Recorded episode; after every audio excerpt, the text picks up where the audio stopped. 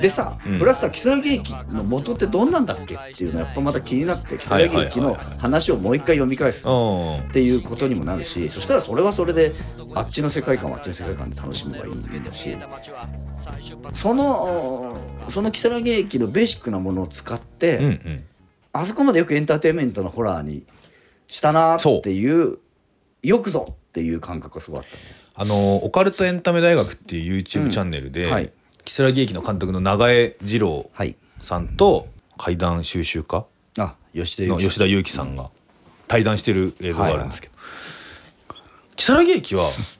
あのー全年齢対象なんですよレーティングなしレーティングなしだよ。。そう小学生とかに見てキャイキャイしてほしいも。そうなんだでだからそれも監督はそこは,、かなり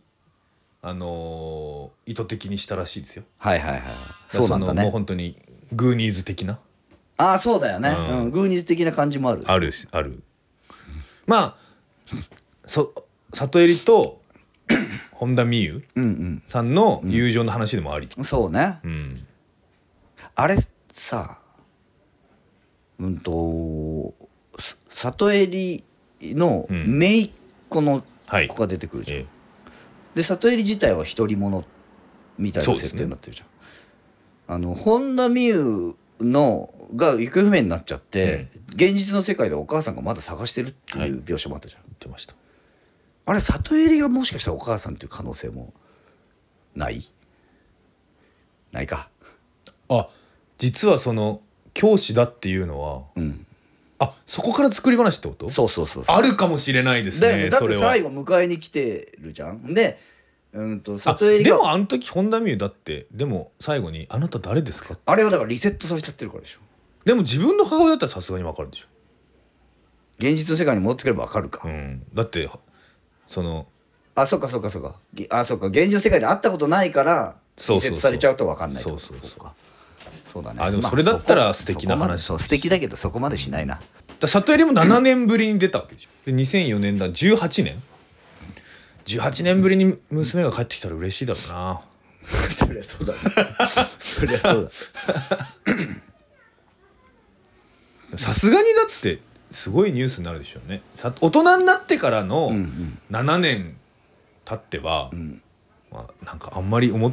けてないですねぐらいであれですけどだ、うん、そう18年ぶりに帰ってきた娘の姿が高校生の時から変わってなかったらもう大ニュースですよ大ニュースですよそりゃそうでこすれは大変なことになり ますそうですその後の方が気になりますよそうですよそりゃだからここれね、この如月駅 はいいなと思うのが、あのエンドロールの後の映像の、うん要は3周目っうんてどうなるんだろうねって話がやっぱ楽しいじゃないですかでしょ、うんだからやっぱりね塩の腹渡なんですよあなるほどね、だからちょっとタイムループものみたいな感じももう匂わせてたから、またループすんじゃないのでもあれだから永遠に作れるもんね永遠に作れますねだからそのあのリセットのルールがどういうふうに効いてるのかっていうのもあるし、うん、ってことは主人公は最後どっちに入るのが正しいのかっていうのはんリセットされちゃってるわけでしょそうそうそう分かってない分かってないけど悟りの一周目の情報は知ってる状態うんそううんまあ2周目の最初の状態にそうあんに戻るってこリとセットされてでもあれ話に聞いてた本田望結いないっていうそうでか代わりにあの姪っ子うんはいるうんなんかが違うぞっていあうのはのっ姪っ子がどこまで知ってんのかっていうのもあるよねていうことはですよはい他の乗客たちもうん違う時間軸からみんな入ってる可能性がある、うんあるあるでもなぜかみんなガラケーしか持ってないっていうのはどういうことかなっていうねだから2010年以降の人たちはあでも意外とみんなクリアしてんのかなだかクリア クリアら要はあの最後の扉みたいなところに入っていけば一人抜けていくわけじゃない、うんうんああなんかだんだん自分で考えて自分だけですごい腑に落ちてきたんです け ど俺全然分かんないんだけだどからなんであんなも問題がある人たちしかいないのかっていうと、はいはいはいだから要は人のことを助けつつ、うんしかもん理性的でかうつん合理的な人だと、うんあの扉に入っていくから、うん出ていくんですよはいはい残らない残らない、本田望結さんは人のためのことを思いすぎるからうんうんうん出れないんですだけ出れない、で他の人たちはグズで人のことを犠牲はいはに自分勝手すぎる、もしくは自分がなさすぎるしか酒飲んでる から、ずっとあそこから出れない、っ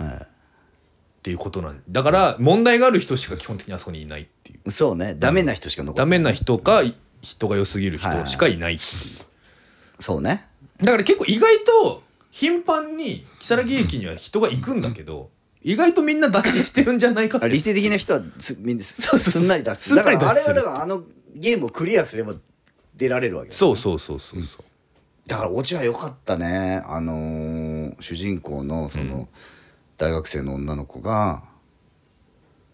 えーねあのその高校生の子を本田望結さんを助けるために来たのに、うん住んでのところでやっぱり自分が助かりたいってなるわけじゃんそうですね何の説明もないけど何の説明もない いやでもあれはなんかそのやっぱり私が行きたいとか叫ばせないっていうのまはあまあそういいですよね、うんああそれがまあ常だそうそう人間のそんでまあでまあ当たり前のようにそうするわけじゃんうん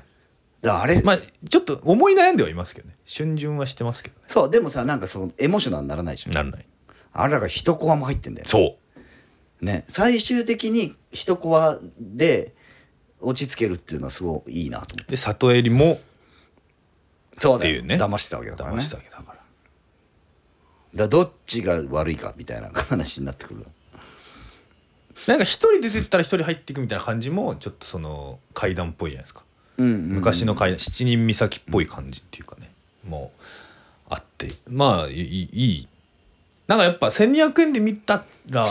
いいなって感じ最高っていう最高ですよ俺は毎年もう夏に見返そうかなと思ってるあもう結構大好きなあのねそうみんなで見たいわかるみんなで見たいなあとさやっぱりなんていうのかなこの監督があんまりそんなにホラーを信用しきってないというか、うんうんうんホラーなんてさ一回見たらさそのわーっと驚驚かすとこなんてさ一回見たらさもうその怖さなんてなくなっちゃうじゃんっていうことが多分分かってて、はいはいはい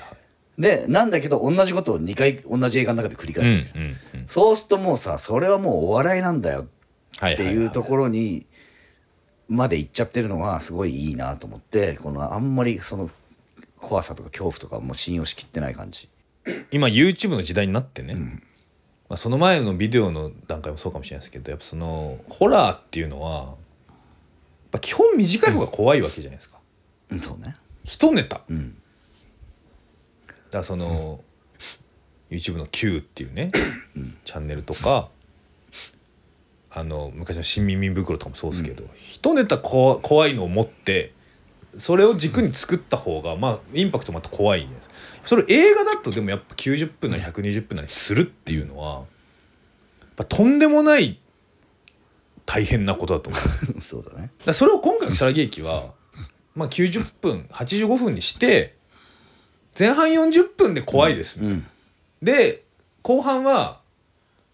なんかそれをメタうんメタアクションにして、うんでも最後嫌な気持ちになって帰っていただくっていうそのそうだねもやっともうして、お土産をもうどうぞ用意しておりますのでみたいなうんうんのもうすごいなんかまだサービス満点だよ、満点だなと思いますよね。あのー俺この監督の前のやつ新鮫島鮫島事件事件はいはいもう見たのね、へーまあ、これも UNEXT で見れるんだけど、でそれはちょっとあんま好きじゃなかったの、うんうんで、うんとね、それはね、えー、というのはその新鮫島事件っていうのをがもともとあって、そのそれを、うん、と聞いた人たちがコロナ禍でえっ、とその各家でみんなでこのあれ何飲みリモートのみリモート飲みうんをしてて、その中で一人一人がこうどんどんやられてっちゃうみたいおなうへえ話になってんだけどもうそれはもうワンシチュエーションだから、うやっんぱ途中で飽きてくるね、うんうんうんで基本的には今回の「スキラ劇」もあワンアイデアじゃんそうですね。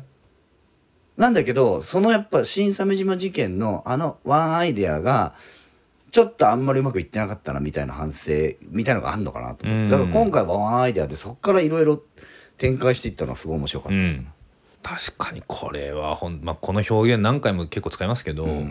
たまたま深夜テレビでやってた最 高マジでいやこれね深夜テレビで見たら相当怖いよだってさまずむ田舎の無人駅が怖いじゃんあれは怖いあとむその無無人駅の近くにあるトンネルなんてめちゃくちゃ怖いじゃんよく入れんなと思いますよねあともう廃村みたいになって人がいない村とかもめちゃくちゃ怖いじゃん、あのなんかミミズみたいなやつは何なのかってのは本当に分かんないですなそうあの、あのさだからさ1回目の時さ、うんうーんとあのサラリーマンの酔っ払ってはいはたい芹沢さんがやってそるう芹沢さん があのミミズみたいなやつにグワーってやられはいはいてはい爆発して死ぬじゃん、でさ2回目1回目の時はさあのワンカップをねワンカップを落としてるからねあの自分でベンチに寝っ転がってる時にそう足で蹴って落としちゃってワンカップの残った酒は飲めない、うんっていうのを作っといて2回目のループの時に主人公が知ってるからワンカップを外してあげるんだよそねうでだからワンカップの酒がこぼれなかったでそれを飲んじゃったことによって気持ち悪くなっちゃって吐いてるんだよね吐いてること線に路よって脇で線路を伝ってきたその血管みたいなやつに体を侵食されなかったっていうことなんだけど、そもそもあれが何かわからわかないんかないら単純に侵食されなかったっていうのをやりたい夢だけの伏線になってるんだよだからそのフラグ外しみたいなことなんですよ多分やりたいのはねゲームでいうああなるほどねあそこで、うんああののワンカップを飲ませたからそうあのこぼしたのをたことによって未来が変わっているっていう、そうそうそうフラグが外れたっていうのをやりたいんでしょうけど、そのあのー今話してて思ったんですけどねあの芹沢さんがやってるサラリーマンだけ携帯持ってないんですよ多分確かおう携帯持ってないっていうか携帯を見てる描写がな見くてて、るうんあの人むっちゃ昔からいる可能性ありますよ、ああもう何回もループして何る百ループしてる可能性あーが可能性あるうね、んあるだってもういいないでしょさすがに2004年でもワンカップ持って 電車乗ってる人いないもん、そうね、うんあとあの1回目のループでだからそのお酔っ払ってるサラリーマンの芹沢さんと、うんあともう一組いるのが3人組ヤのねンキーみたいな男とその彼女と、あとそそその手下みたいななんか奴隷のような奴扱隷のよういなを男の3人組がいるんだけど、最初のループではそのヤンキーみあの奴隷みたいなやつが最初にそうですね餌食になっちゃうでねやられちゃうんだけど、でヤンキーみたいなやつにいいろいろ邪魔されるんだけど、2回目のループでその手下みたいなやつが助かってヤンキーが死んでいくっていうこのあの胸すっきりポイントってポイントありますすよねでトンネルの中で「ここで何も本当に起こんないの大丈夫?」 まあなんかいろいろ起こったんですけどまああれ大体うちはもめみたいなもんだったんでネタこバレんななし状況にそんなマジありえないんだけどあれ面そう白かっ面白かったねた面白いギャグまあまあホラーゲームにしてもホラー映画にしても、あのトンネルに入って何も起こらない なんて状況がああるるわわけけがなないいっていうのをメタ的にやってるそうそうそう1回目では怒ってるからっていう。それでも確かに1回目見てる時もねこれ全然別にうちはもめじゃんって思ったけどね関係ねえじゃないかって、でも1周目ではねあのヤンキーがあのトンネルの上になんかこうはいはいはいく貼り付け、あれもなんか意味は伊藤潤二的とも言う,、あのよよく分からんけど嫌嫌だな、これはああってれいうはいいいいでそれは携帯のライトでだけで照そらうしてそるうそうのとかもよかったガラケーのライトってあんなに強かったかなっていう話 まあしないではなまあいです、見えないと思うけど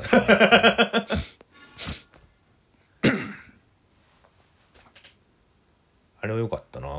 よかったしよかったしマジであれ、まあ、何なのか全然分からんなっていう気持ちにもなりまあ大体ねあの如月駅の映画の中で起こる怪現象はなんだかよくわからない全部全てが理由はない理由はないよね、最後に2回目の2回目来た時に最後なんであのし館みたいなとこに行ったのかもよくわよかんくなわいかんしない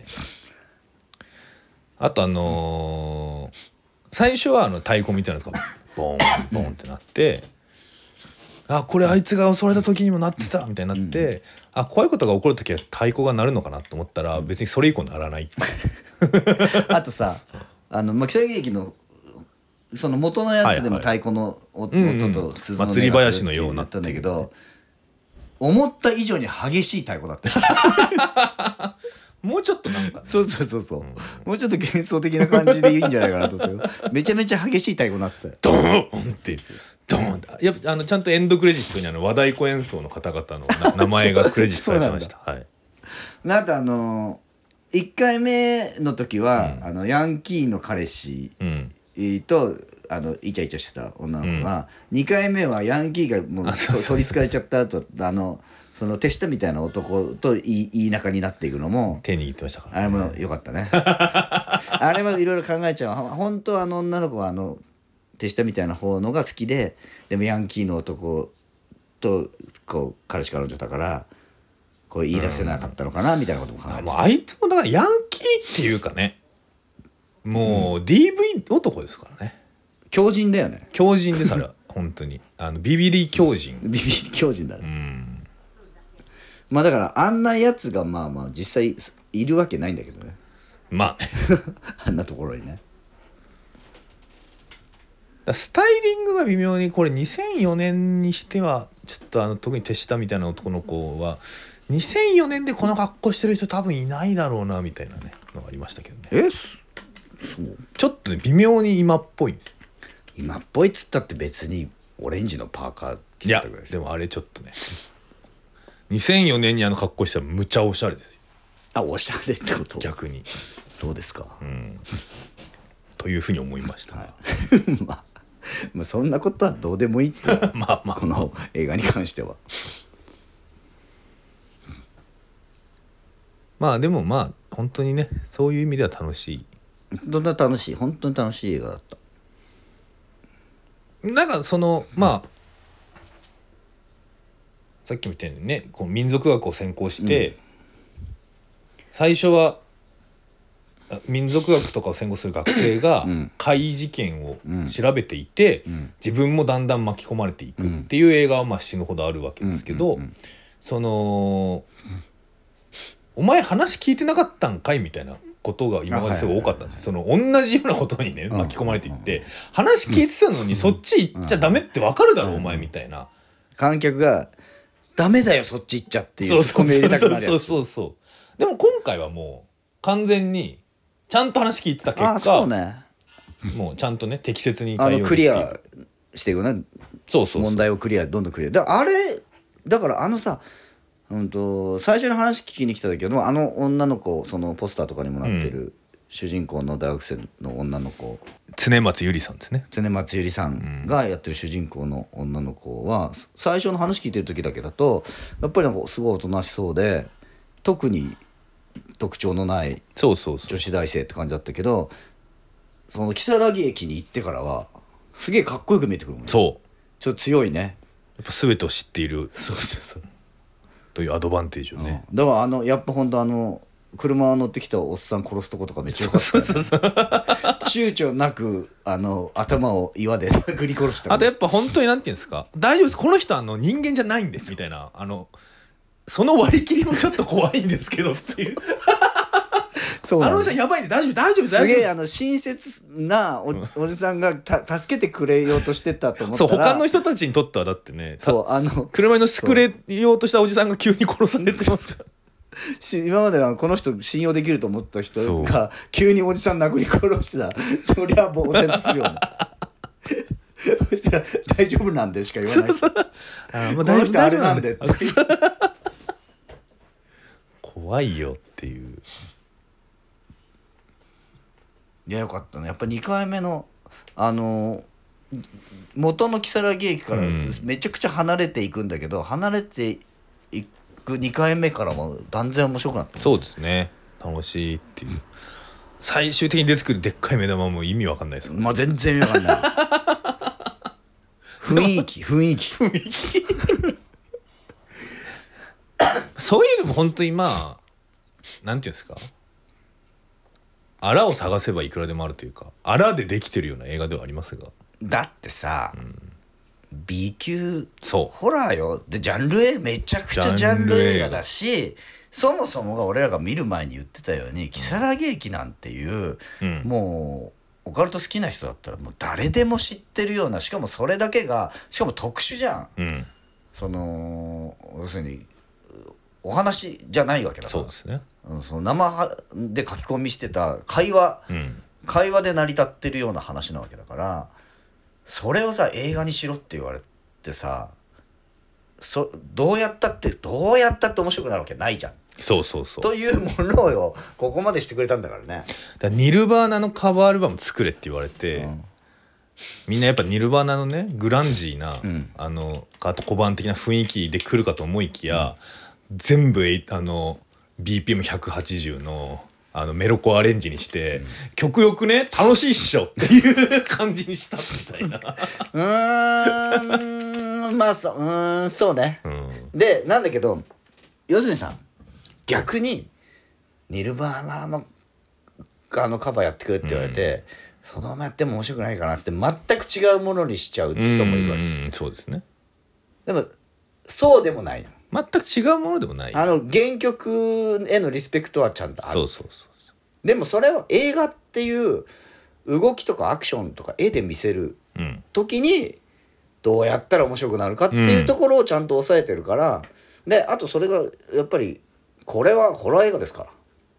B 級のジャンル映画のホラー映画ですからっていうところをちゃんとそこにアイデンティティがあるというか、うんうんうんだからそそこら辺嫌な感じが全くなかったしねあの原作こんなにしちゃったんだみたいな感じはないし確かにいわゆる J ホラー的な女優霊リング呪音残影みたいな、まあ、じっとり系ですよね、ではもう別にないっすっていう感じですよねのそうだからどっちかというと、うん、うんその木更木駅の持ってる SF 的な部分とか、うんだからまま例えば都市伝説的な部分だよね、うんうんうんそこをきっちり残しててだから新しいジャンルになるんじゃないかなと思ったこの異世界異世界行っちゃったはいはいはいは系いのホラー異世界行っちゃった系のうんなんかせ世界系みたいな話はいっぱいあるじゃん。そうですね、うん、うんなんかラブロマンスみたいなのとかそうはいいうはいはいのはいっぱいあるけど、異世界い異世界系のホラうんうーんというジャンルではちょっと切り開いたかなと思った、この感じでねこのこの感じでいっぱい作れんじゃんと思うう、ん確かに確か要するに舞台舞台をどんだけまがまがしくにうんうん怖くできるかでできちゃうからで面白い要素いっぱい入ってるしある意味漂流教室とかっていうのはそれなんですそうねだねだから、うん、そうなあの大林信彦が撮った漂流教室も相当ぶっ飛んでたけどなあでもまがまがしさしかなかったねあうんそうねもともとの原作の漫画の漂流教室とかってやっぱりそこに哲学があって、うんうんうんアイデンティティもあってでメッセージもああって SF 的要素がはいはいばっちり SF 的要素があったっていうだからていいろんなもんてんこ盛りなんだけどバランスがいいっていうかね、うんでやっぱりあれだね梅津和夫の漫画でも辻褄合わないとことかおかしなとことかなぜそれが出てくるみたいなところはいっぱいあったしね。まあなんかでっかい雲みたいなやつ出てくるじゃないですか、うん、地底人雲雲地底人か、まあ、あれもなんでああいう形になってるのかとかもう全然わかんないですからねこうそう特に理屈はない理屈はない、 だってもう分かんないぶ場所なんだからさ、うん、私別に理屈はなくていいんだよな理屈がない方が面白いんだよな面白いものもあるんだよなあの要するに分かんないことってまだあるよいっぱいっていうところに,、に落ちてくればいいのよ。だなんであのミミズみたいなやつがうん如月駅という異世界にいてでなんかあの神社から太鼓の音が聞こえるのかみたいなことは、わかんないよってことですもんね。もう木更木駅なんか分かんないんだから木更木駅のことが分かんないんだから分かるわわけかるなわいけないよっていうことですね。だからその謎を解くみたいな方向に行かなかったのがまた面白い。そうだねところあですよねのー目的がもう木更木駅のあの場所から元に戻ってくるっていう目的でしかないから,、だかそうそうそうそう。らすごいシンプル。だから木更木駅のネット会談の要素を持ってきて、あれが何だったのかっていう理屈をつけるような映画って多分今までもあっうんうんうんうんうん多分だからその祭り林と駅,、駅と、でだから多分こういう因縁なんじゃないかみたいな。いいや知らないよっていう 分かんない分かるわけないじゃないですかっていうのがまあでもなんかすごくホラーとしては正しい態度な気がするなうん、で異世界に行っちゃうっていう怖さ、うん面白さみたいなのがちゃんとベーシックにあってそれをどんだけエンターテインメントとして怖くできるか、うんうんうんで怖さの果てに面白くなってるっていう楽しさ楽しさ楽しいなあピザホラーですなピザホラーですいコーラピザホラー 最高だやほんとまあカラッとしてるしねなんカかラにッとし日てる本のマジでホラーでこんなになんか、うん最見終わった後に「うわあ怖かった」っていう久々だなと思ってそうですねいや楽しい映画でした、非常にだから多分ダメな人はダメようんあのホラー映画のがだダメな人がダメな要素すげえいっぱいあるからそうですね大きい音と暗いとこで怖がらせるって いうだってそこ以外はまああんま怖くないもん怖くないだそうねから本当にあのジェットコースターに乗りに行くような気持ちでうんうんおだお化け屋敷とかねそうですね、まさにね見ると楽しいですよね、まあこの夏うん超お俺はもう超絶おすすめですまだ知らやないよってるよしあまだ始まったばっかりです、うんあ始まったばっかりでもないかばっかりでもない6月最初ぐらいから、まだまだ全然やると思うんであのー知らないですよ責任は取らないですよクソつまんないって言われてももうそういうもんだそういうもんだからとしか言いようがないそうそうなんかさこの木更木駅のこの映画を見てそのなんていうの脚本の仮定してる部分とかを、もうついてくる人もいるわけですよいあーろんな感想を見ると意味がないからさ でも本当にいいのだから楽しんだもん勝ちこういうのは、それはでもそうでした、うん楽しむつもりでいきましょうそれでもつまんないなって思わせる作品がなんて腐るほどあるわけじゃないですかそうそうそうそうそうその中で楽しむ気でいたら楽しめたっていうのはまあもうあと面め白いっちゃフラットな気持ちでいったらすげえ楽しめるよねうん確かだからそうだと思うなんか面白いですよ普通に 面白いうんあのーちょっと出かけたく なるそうですね電車乗りたい電車乗って知らない駅で降りたくなる多少ワクワクすんじゃん多少遠出したいね最後のだから姪っ子の子があれやるのもちょっとわかるもわんかなわかるなワクワクするわなんかだから途中でさあの異世界エレベーターはいはいはなんい、はい、かあれもあるんだよ実際あります都市伝説ってある話だ,、だからそあれをあのほ実際ある都市伝説の話出してくるのもうまいなと思ったし、うんうだあああれで説明されたらさやっぱりあなんかこうルールををいを従っちゃったら異世界に行っちゃうみたいな、だから幽体離脱のやりはいはいはいはい方はいをムーとかで見てさ、はいはいはいいややりたいけど怖いな やりたいけど怖いなみたいな。そうですね村あああのの感じ合わせ鏡あそうそうそう夜中にするやつとかもねそう あれ怖いですはいはいはいああいうロマンがありますああいうロマン本当にやっちゃったらどうしようかなってそうそう本当になっちゃって本当に行っちゃうかもしれないっていう怖さ嘘だとは思うけどじゃあやってみろよって言われていやーみたい なそうそうこうやって本当に行っちゃったら どうするどうすんだみよっていうねたいなあのねあの気持ちに戻れますねのそうですねということで、はいまあ、ぜひうん涼みにねそう行ってそうみそうそうそういただければいいんじゃないでしょうかなんかね映画館でねまあたくさんの人はいないかもしれないけど何人か知らない人同士で見るっていうのが一番いいかもしれないあこういうホラーをね、うんそうあの家で一人で見るとかっていうよりもそうそうそう、ライド感ですよ、そうライド感だねうん、まさに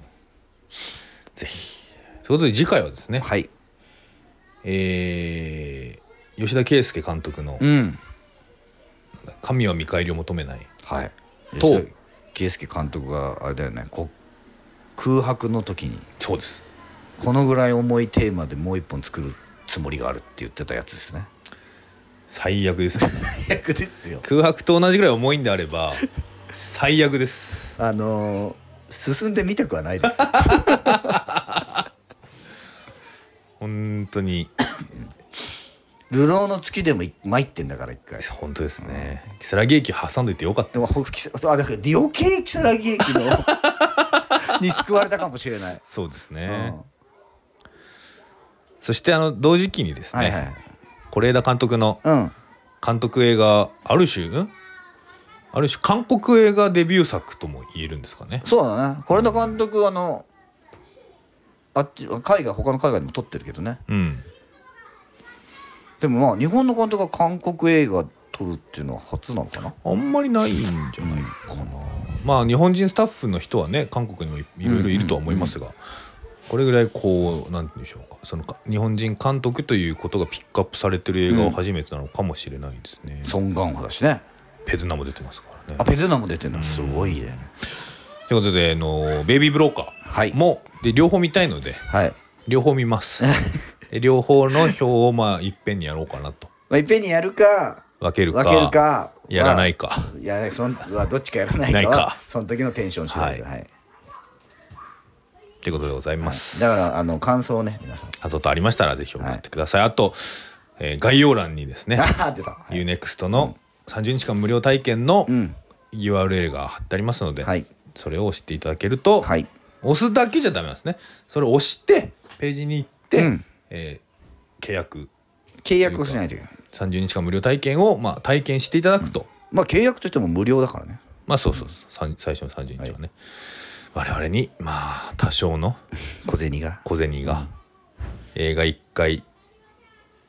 見に行けるか安い日だったら行けるかどうかぐらいの具体的に金額 言ってますなお金が入りますのでぜひね、よろしくお願いいたしますということでままたたでではは次回次お回会いお会いししましましょょうう。はいさよならはいありがとうございました